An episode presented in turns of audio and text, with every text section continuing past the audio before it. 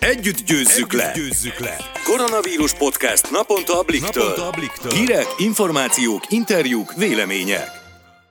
Sziasztok! Ez itt a Blik vírusradó podcastje, április 30-án csütörtökön. Én Szabadci Mónika vagyok. Én pedig Vajta Zoltán. Lássuk, milyen témákkal foglalkozik ma a vírusiradó. Beszélünk arról, hogy hétfőtől vidéken lazítanak a kiárási korlátozásokon. Budapesten és környékén viszont minden marad úgy, ahogy eddig volt. Majd dr. Szalontai György fogorvos elárulja, mit tegyünk, ha valamilyen fogászati problémánk merülne fel a vírus ideje alatt. Végül Mikler Roland, magyar válogatott kézilabdázó mesél a karanténos hétköznapjéről. Vágjunk is bele. Én csalódott vagyok. Arra számítottam, hogy az egész országban enyhítik a korlátozásokat. Ez képest a fővárosban és a környékén marad minden a régiben. Vidéken viszont hétfőtől megnyithatnak a kerthelységes éttermek, a teraszos kávézók, az állatkertek, a szabadtéri strandok és a szabadtéri múzeumok is, és az üzleteknek sem kell bezárniuk háromkor. Meg a különféle egyéb szolgáltatások és korlátozások nélkül elérhetők lesznek. Nekem egyelőre álom marad a teraszon való kávézás, pedig ö, már nagyon szerettem volna végre egy kicsit kimozdulni. Nagy vágyaim nem is voltak, csak például szerettem volna egyet sétálni nyugodtan a Dunaparton, de budapestiként még egy darabig sajnos ez nem lehetséges. És mindenhol zárva maradnak az iskolák is május végéig, nem csak Budapesten, hanem vidéken is. Pedig már a bátyán gyerekei nagyon unják az otthonülést, és tiszta elme baj, de szeretnének végre suliba menni. Én egyébként együtt érzek velük, mert másfél hónapja itthon ülök, korábban nagyon élveztem, de most már, most már tényleg nagyon elegem van belőle. Amikor tegnap este Orbán Viktor a Facebook oldalán a koronavírus elleni védekezés új szakaszát jelentette be, én is nagyon bíztam a jó hírekben. Ugyanakkor a vidéken élőknek hétfőtől, ha nem is teljesen, de fokozatosan és egyfajta szigorú menetrendet követve visszatér majd az életük a régi kerékvágásba. Ám az időseknek továbbra sem tanácsos elmenni otthonról, vidéken sem, Budapesten sem, és vásárolniuk is csak 9 és 12 között lehet, ahogy eddig, és az egész országban így marad. Nagy változás lesz azonban a vidékieknek, hogy most már országos szinten tették kötelezővé hétfőtől az üzletekben és a tömegközlekedési eszközökön a maszkviselést, vagy valamilyen más módon, de el kell majd takarnunk az arcunkat, illetve be kell tartani a másfél méteres távolságot is minden esetben. Nekem van maszkom, nem is egy, akkor én akkor most mehetek a Balatonra, nem? Vagy más vízpartra, ott, ha ott lehet strandolni, Budapesten meg nem, napsütésben ebédelni, hát akkor induljunk el. Jó is lenne, de sajnos ez nem így működik. Nem megyünk mi sehova. Budapesten továbbra is kiárási korlátozás van, és ha nem boltba vagy éppen drogériába készül Zoli, amelyek indokolják, hogy kimozdulhass otthonról, akkor akár meg is büntethetnek. Márpedig a baratoni nyaralás nem éppen komoly érve kimozdulása. Lássuk be, nem légy szükséglet mint hogy egy fesztivál sem az, de az már biztos, hogy itt senki nem fog bulizni nyáron, augusztus közepéig, ugyanis nem lehet 500 fősnél nagyobb rendezvényeket tartani, vagyis ez azt jelenti, hogy lőttek az idei szigetnek, a Volt Fesztiválnak és a többinek. Vidéken azonban már mehetünk magánorvoshoz, Budapesten viszont még nem. Tovább is csak bizonyos esetekben látogathatjuk meg például a fogorvost. Dr. Szalontai Györgyel arról beszélgettem, mit tehetünk, ha most fájdul meg éppen a fogunk, vagy esik ki a tömésünk. Blik, blik, első kézből. A mostani koronavírusos helyzetben sajnos a fogorvosok is tiltólistára kerültek. Melyek azok a beavatkozások, amelyeket elvégezhettek most? Induljunk onnan, hogy melyek azok, amelyeket nem. Sajnos nem végezhetünk olyan beavatkozásokat a jelenlegi koronavírus járvány miatt, ami forróhasználathoz, illetve leginkább forróhasználat és vízhasználathoz kötött. Ugyanis ebben az esetben a legnagyobb a vírus terjedésének a lehetősége, hogyha egy olyan vízpermet képződik a fúráskor, ami jelen lesz utána a rendelőnek a levegőjében, és például, hogyha egy vírusfertőzött embernek a szájában dolgozunk, kikerül onnan ez a vízpermet, ha végeztünk, jön a következő páciens, és ő, hogyha esetleg nem fertőzött, levegőt vesz ebből a fertőzött levegőből, akkor ő is megfertőződhet, átfertőződhet. Ezért van tiltólistán az összes olyan beavatkozás, ami gyakorlatilag a fogorvosi szakma 90%-át lefedi, hiszen mi általában fúróval dolgozunk. Ami megmaradt, és amit tulajdonképpen csinálhatunk, jelen pillanatban ugye az akutellátás keretein belül fájófogaknak a kezelése, foghúzás, gyökérkezelés, kisebb szájsebészeti beavatkozásoknak az elvégzése. Hogyan működnek most a rendelők? Minden nap nyitva vannak a rendelők, vagy meghatározott napokon van most csak uh-huh. ügyfélfogadás? Hát március 17-e óta, amikor is kijött a tiltó rendelet, hát hogy egyrészt hidegzuhanyként ért szinte mindenkit, próbáltuk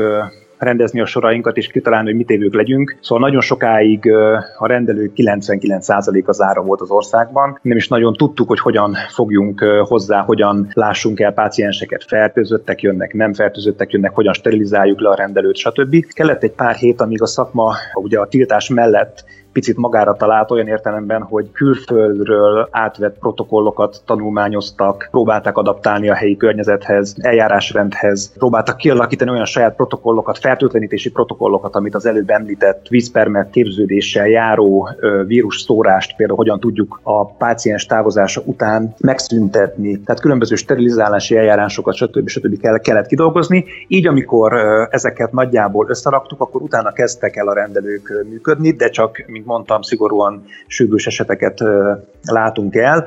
Hát ahogy térnek magához a rendelők és a kollégák, úgy kapcsolódnak be a vérkeringésbe. Én azt gondolom, hogy viszonylag kevesen vagyunk még, akik dolgozunk, hiszen azért ez egy elég nagy átállás minden rendelőnek kialakítani, eszközöket megvásárolni, fertőtlenítő, sterilizáló eszközöket, amikhez eddig nem jutottunk hozzá, vagy nem volt rá szükség. Ahogy hozzájutunk, úgy, úgy nyitnak a rendelők. Jellemzően heti egy-két napot állunk rendelkezésre mindenki a saját területén. Kik azok, akik most mehetnek fogorvoshoz, és milyen beavatkozásokat csinálhatsz meg például te? Sokan mondják, hogy hát neki az is akut eset, hogy leesett a előső koronája, hiszen nem szép látvány. Persze mindenkinek a maga problémája a legakutabb nyilván, de sajnos ez például pont nem esik bele ebbe a körbe. Tehát minden olyan eset, ami fogfájás, esetleg az életet veszélyeztető, nagyobb gyulladás, ilyen is van a fogászatban, traumatizált fogak, tehát valaki elesik, letörik a foga, és ezzel például egy komolyabb sérülést kap, azoknak az ellátása az, ami elsődleges, és amiket mi elvégezhetünk, illetve, amit az előbb mondtam, ha ezt lehet megoldani, akkor fúró, illetve vízhűtés nélkül végezzük. Úgyhogy így a legegyszerűbb beavatkozások azok a foghúzás, a gyökérkezelés elkezdése, legalább az akut fájdalom csillapítása, gyógyszerek felírása, kisebb szánysebészeti műtétek elvégzése, gyulladások levezetése az, amivel biztosan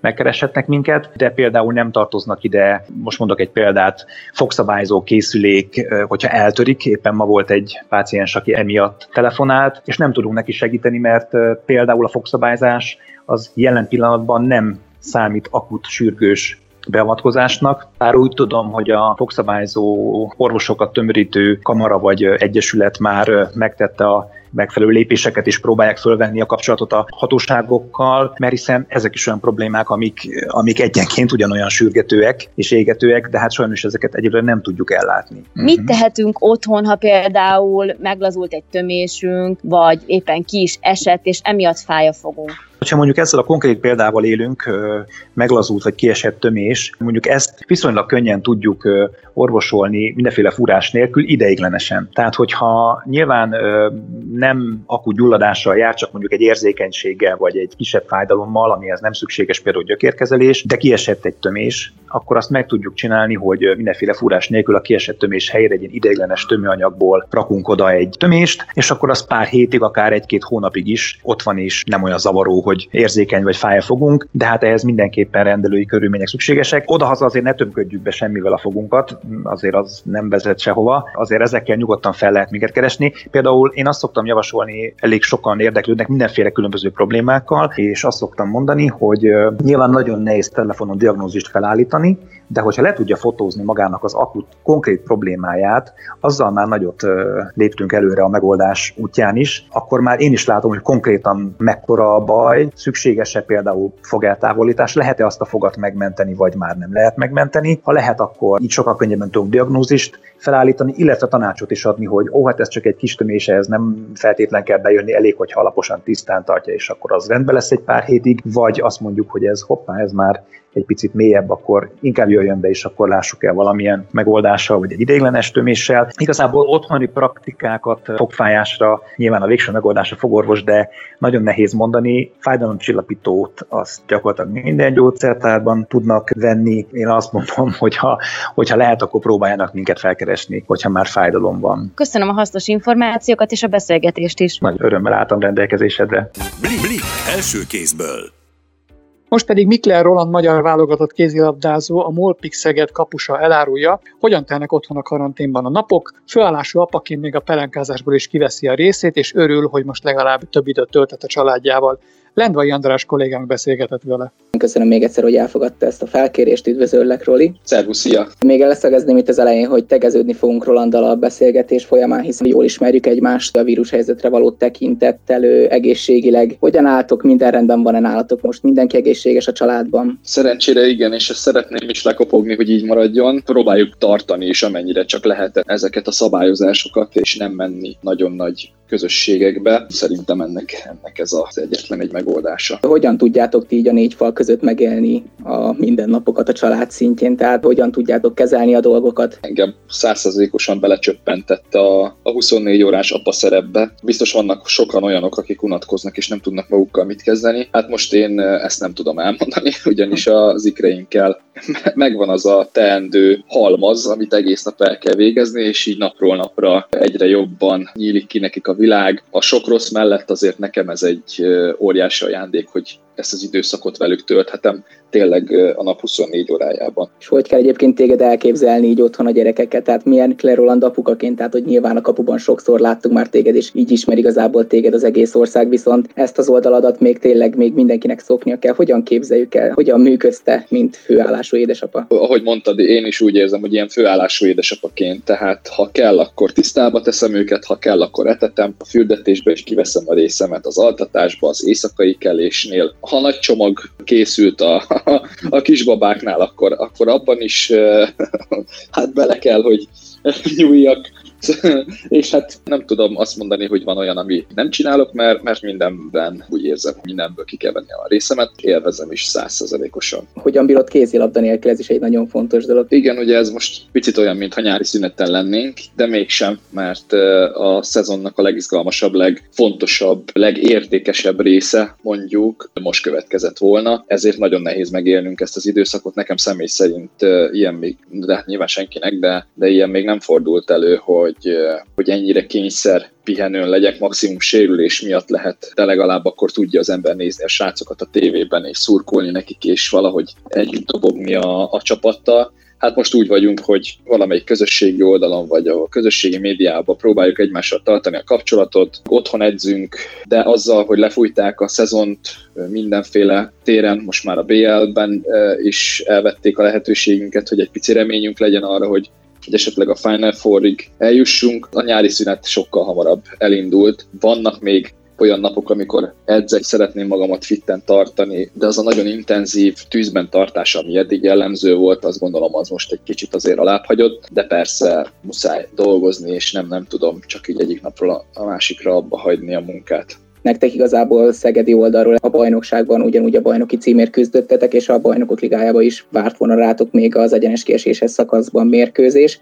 Hogyan éltétek ezt meg csapatszinten? Tehát hogy kell ezt elképzelni, hogy titeket ö, a csapattól valaki felhívott ezzel a hírrel, vagy mindenki saját magától tájékozódott, és utána gondolom az egy csapatszinten erről valamilyen megbeszélést folytattatok? Igen, mindenki a közösségi médiában lehet rá erre a hírre, és többen meg is osztották velünk, akik ugye előbb értesültek. Én megmondom őszintén, én azt hittem, hogy valami áprilisi tréfa. A bajnokság, a magyar bajnokság befejezése szerintem egy nagyon korrekt döntés ebben az időszakban. Persze kézlabda, meg sport, meg minden, de ennél most sokkal fontosabb az, hogy ez a, ez a vírus helyzet itt valamilyen szinten minél hamarabb megszűnjön. Nagyon racionális döntés, ezt a szót kerestem. Olyan döntést hozott a Magyar Kézlabda Szövetség, ami legtöbb csapatnak nem vált kárára, azért a lányoknál persze volt ellen példa is, illetve fiúknál is. Ebben az időszakban szerintem ez volt a legracionálisabb döntés, és én úgy gondoltam, hogy az EHF-nek is ez lesz a döntése, vagy az, hogy lejátszuk, esetleg egy későbbi időpontban,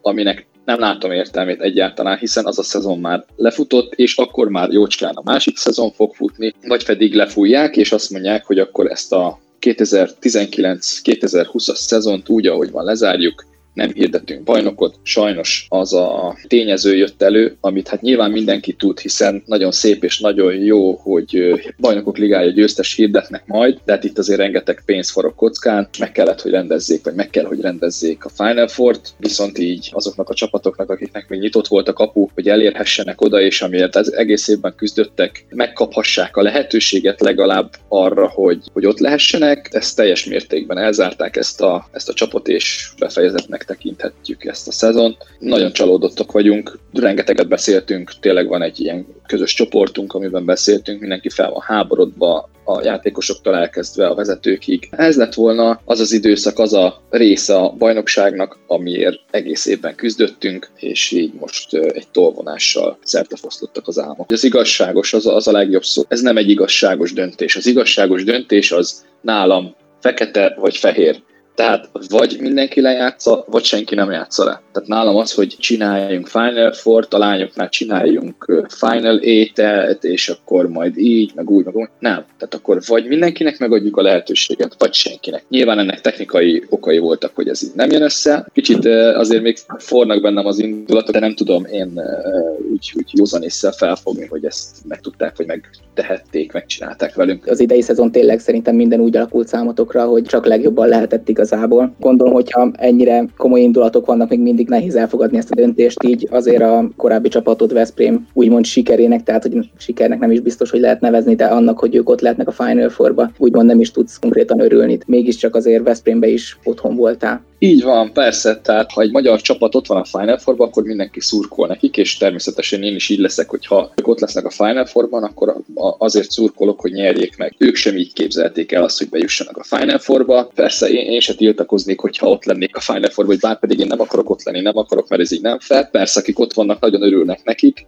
csak hát én most, a, én most egy másik oldalt képviselek, aki, akiktől pedig ezt a lehetőséget elvették, és még akkor sem biztos, hogy ott lehettünk volna a Final Four-ba, de legalább a lehetőségünk meg lett volna arra, hogy megküzdjünk érte. De persze, még egyszer mondom, hogy ha már a Veszprém oda került, akkor nagyon szurkolok nekik, hogy nyerjék meg, hiszen mindenkinek az az álma, hogy ott van a Final Four-ba, akkor nyerje meg azt a trófeát. Nálatok hogyan tovább? Van-e már esetleg valami terv, vagy kaptatok-e valami utasítást, esetleg tervezetet a csapattól, hogy mikor lehet folytatás, mikor tudtok együtt készülni? Mi az alapozást általában július vége felé szoktuk elkezdeni, és ez a tervben most is ugyanígy szerepel. Addig viszont ugye elég sok idő telik el kézlabda és uh, csapat munka nélkül, így mi június 1-től egy otthoni edzésterv alapján fogunk felkészülni, és egy ilyen előalapozás fogunk végezni. Addig viszont Hát most ki kell mondani, hogy nálunk elkezdődött a nyári szünet, bár itt a négy fal között esetleg a kertbe kimenve, vagy, vagy rövid sétákat tartva, azért ez nem, nem ugyanaz, mintha, mintha tényleg szabadon mehetnénk bárhova nyaralni, de ez most egy ilyen helyzet. Az egyik videó megosztó oldalon indítottál egy csatornát, oda került föl legutóbb egy ilyen videód, amin egy igazán hosszú és keménynek tűnő gyakorlatsort csináltál végig saját testsúlyos gyakorlatsort. Tervezed, hogy a jövőben is hasonló tartalmakat gyárts el esetleg, vagy elképzelhető, hogy Mikler Rolandból a végén még vlogger lesz?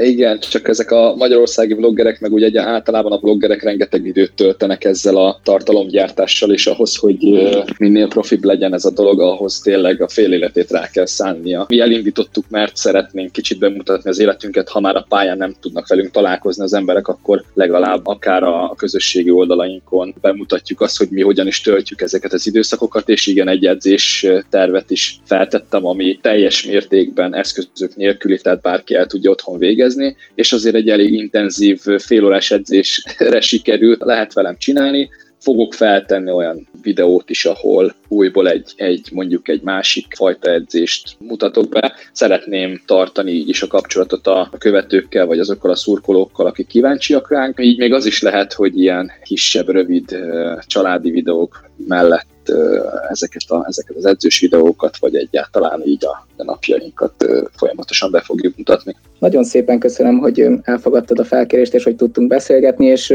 további jó egészséget kívánok neked és az egész családnak. Nagyon szépen köszönöm a lehetőséget, és viszont kívánom neked is, és a kedves hallgatóknak is. Vigyázzon mindenki magára, és jó egészséget kívánok. Blik, blik, első kézből.